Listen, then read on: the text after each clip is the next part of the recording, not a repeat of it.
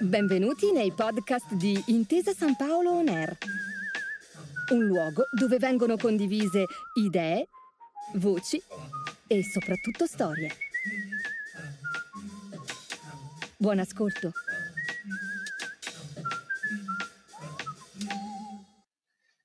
Benvenuti a Seminari dell'Innovazione, il podcast che racconta gli appuntamenti organizzati dall'Artificial Intelligence Lab di Intesa San Paolo Innovation Center con l'obiettivo di illustrare e diffondere le evoluzioni delle ricerche condotte nell'ambito dell'intelligenza artificiale. Oggi con Nicoletta Cusano, che è docente di filosofia teoretica all'Università degli Studi Internazionali di Roma e co-direttrice del Master in Intelligenza Artificiale Mente Impresa, abbreviato IAMI, all'Università degli Studi di Brescia.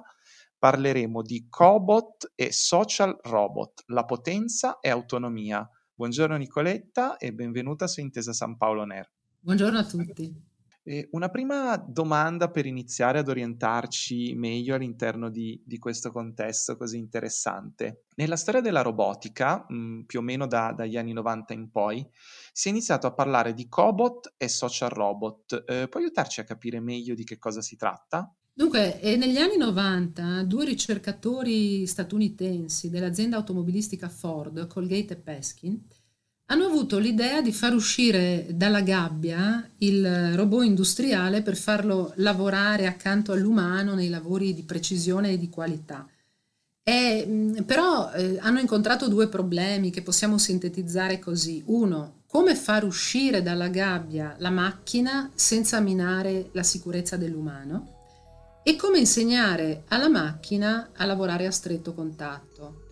Allora, lungo tutti gli anni 90 hanno cercato di risolvere il primo dei due problemi, eh, i due ricercatori nominati prima applicando delle molle che frenassero la potenza della macchina, però queste molle chiaramente rendevano più sicuro il lavoro dell'uomo, ma la facevano vibrare e quindi perdeva in, in precisione e in affidabilità.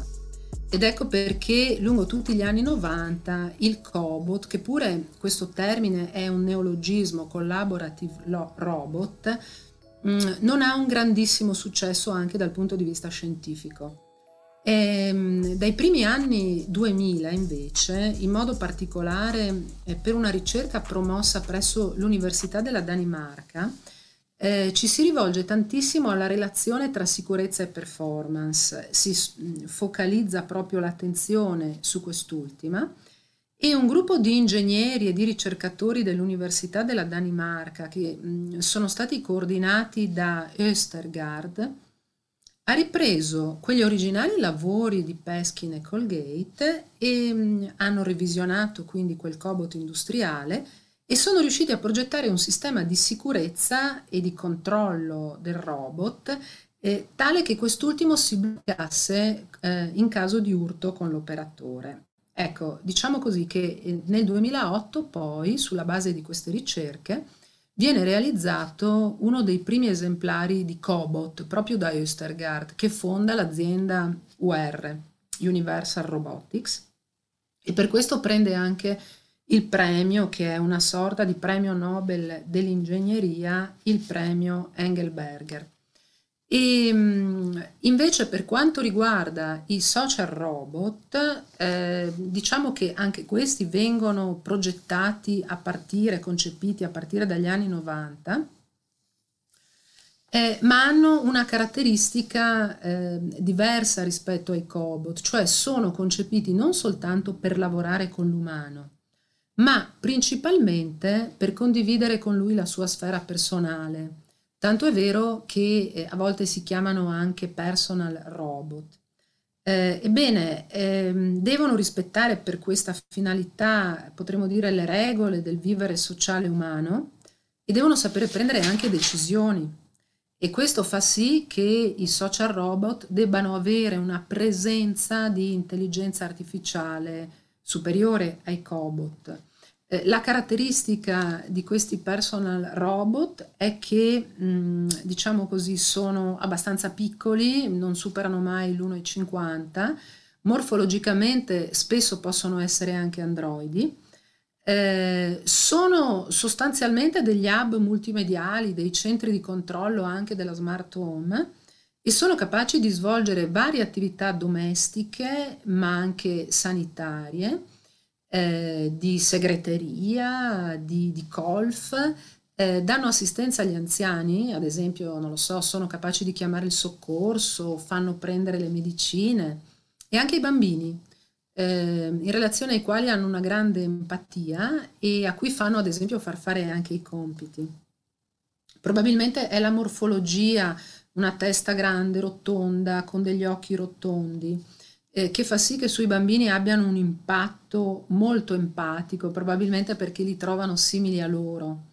Invece per quanto riguarda gli anziani, in quel caso probabilmente eh, vale il principio generale per cui si prova meno imbarazzo, diciamo così, a dipendere da una macchina invece che a un umano a cui mostrare la propria vulnerabilità. Ecco, eh, nel 2019, dico soltanto questo, eh, un importante eh, social robot, eh, R1 dell'Istituto Italiano di Tecnologia, ha fatto il suo ingresso anche negli ospedali. Passiamo adesso ad una domanda, data anche la tua specializzazione eh, maggiormente filosofica. Eh, in che senso affermi che la potenza è autonomia? Allora, dunque, eh, possiamo definire la potenza come la capacità di realizzare l'obiettivo, un obiettivo. Quindi la capacità di realizzare fini. Ora, è potente quell'agire che realizza fini in maniera efficace. Eh, intendiamo il termine efficace eh, intendendolo come il, con il minor impatto negativo possibile. Potremmo dire semplicemente risolvere un problema senza crearne altri. Oggi si parla tanto di sostenibilità, ecco, essere efficaci significa appunto realizzare un fine in modo sostenibile. Allora è chiaro che se la potenza è la capacità di realizzare un fine in modo efficace, allora un potere che non dipende da noi, ma che è controllato da qualcun altro, è un potere poco efficace, potremmo dire che è un potere insicuro perché l'altro potrebbe sempre cambiare idea. Allora è un potere che noi possiamo definire non un vero potere, un potere impotente. In questo senso io sostengo che il vero potere, la potenza, è autonomia. Faccio due casi eh, particolari. Uno riguarda il nostro passato remotissimo, quando l'uomo immagina della divinità che costruisce ehm, ad esempio ehm, congegni automatici, è il caso dell'Iliade di Omero, si immagina che una divinità, il dio Efesto, dio del fuoco e dell'ingegneria, progetti e crei e realizzi degli androidi, dei tavolini che si muovono. Ecco, in quel caso l'uomo che cosa fa? Sa benissimo di non essere potente tecnologicamente e allora cerca di ingraziarsi la divinità con le preghiere e i sacrifici. Il problema è che il Dio potrebbe anche decidere di non ascoltare quelle preghiere. Allora, in questo caso, il potere del divino è un potere che l'uomo non controlla. E qui c'è il passaggio dal mito alla tecnica, ovvero l'uomo decide di realizzarli da solo questi strumenti che lo rendono più potente. E nasce proprio, siamo nel 400 a.C., si incominciano a realizzare proprio i primi congegni. Per quanto riguarda il rapporto potere-autonomia, sia Draghi che Scholz nei loro discorsi non hanno fatto altro che eh, lanciare un monito. Dobbiamo smettere di dipendere dal gas russo. Quando è scoppiata la guerra russo-ucraina, quindi qualche mese fa, la pubblica amministrazione si è resa conto che eh, all'interno dei propri computer girava un antivirus russo allora lì si è compreso che la debolezza, cioè il non essere potenti, il non essere capaci di realizzare efficacemente un fine, è proprio il dipendere da. Essere potenti significa smettere di dipendere da. Sappiamo che proponi una nuova nomenclatura e anche una, possiamo dire, proprio ridefinizione delle categorie di cobot e social robot. Due domande, se ce la puoi spiegare e perché può essere importante fare questa ridefinizione. Allora, abbiamo detto che il cobot è progettato per collaborare con l'umano e invece che il social robot è progettato per fare compagnia all'umano. Ora, in entrambi i casi il riferimento comune è l'umano, stare con l'uomo. E, tuttavia, la nomenclatura degli ingegneri li mantiene ancora molto distinti, nel senso che in un caso si parla di cobot, non interviene la socialità, nell'altro caso invece si parla di social robot. A me pare invece che il futuro che ci attende li vedrà avvicinarsi moltissimo, nel senso che si aumenterà eh, sempre di più l'elemento di intelligenza artificiale nei cobot. Quindi da questo punto di vista propongo di applicare eh, lo stesso neologismo del cobot, collaborative robot, anche al social robot e trasformarlo in un so-bot, proprio per accostarli entrambi. E poi dimostrare che eh, entrambi appartengono, potremmo dire, alla stessa ampia categoria come un bambino e un uomo sviluppato appartengono alla categoria dell'umano e il bambino certamente se la sua vita si sviluppa in società riuscirà a realizzarsi come umano pienamente sviluppato. Se eh, lo portiamo eh, nella, nella, tra gli aborigeni australiani, naturalmente non riuscirà a sviluppare quella potenziale intelligenza e socialità che ha. Ecco, allora da questo punto di vista io propongo di individuare una nuova categoria, Collaborative Social Robot, COSBOT, che comprende entrambi. E eh, questo chiaramente eh, perché diciamo così che questa proposta può essere utile? Perché consente di prevedere da un lato un progressivo e inevitabile potenziamento dell'intelligenza artificiale anche nei cobot e dall'altro i settori della ricerca che attualmente sono divisi, ingegneria informatica e ingegneria meccanica e automatica, non saranno più così divisi. Un caso esemplare, un cobot che stanno realizzando presso eh, il Dipartimento di Ingegneria Meccanica dell'Università di Brescia. È un cobot che attraverso, eh, diciamo così, eh, vado in estrema sintesi, la capacità di, ehm, come dire, di, di, rilevare attraverso una fascia di elettrodi che l'uomo porta, di rilevare nell'umano che lavora con lui il sentimento della paura, si rattrappisce e si chiude su se stesso nel momento in cui percepisce questo segnale.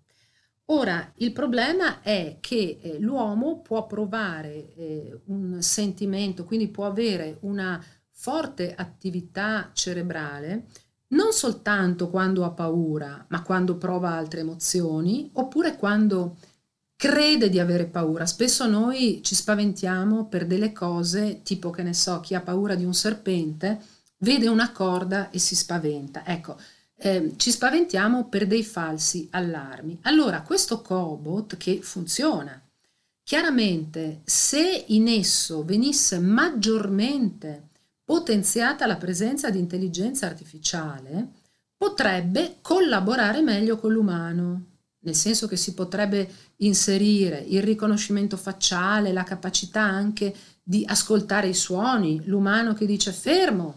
E quindi, eh, come dire, con questo potenziamento nel cobot della parte più social, cioè dell'intelligenza artificiale, si riuscirebbe ad avere un mezzo più potente che è l'obiettivo poi della tecnica ingegneristica.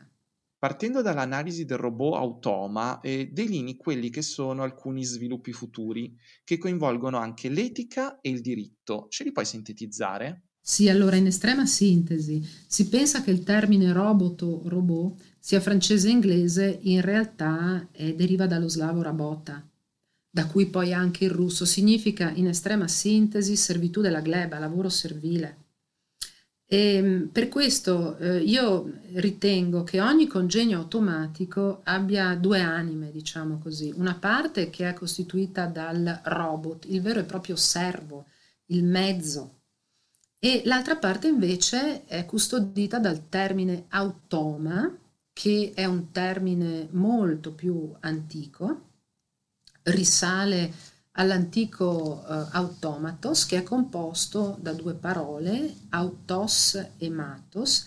Autos in greco significa se stesso da sé e eh, su matos invece gli studiosi hanno delle convinzioni diverse e si sono divisi in due. Secondo alcuni deriva da maio mai, cioè eh, il verbo significa agire, operare.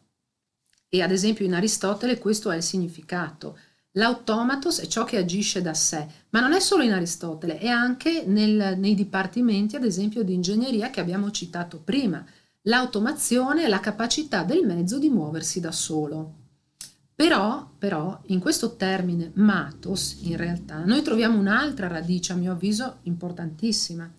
E questa radice è la radice men, che deriva a sua volta da una radice indoeuropea, ma che significa misurare, ponderare, la ritroviamo nel sanscrito matis, quindi mente, nell'indo-germanico men, pensare, comprendere. Ecco, da questi termini deriva il latino mens mentis. Quindi, per questo secondo significato, eh, il termine automa indica ciò che pensa da sé. Allora, io intendo il robot automa come quel congegno che ha sempre, anche quando ha pochissima intelligenza artificiale, per i motivi che abbiamo detto prima, che ha eh, in sé questi due elementi, il servo, il mezzo, ma anche ciò che agisce e sa decidere da sé.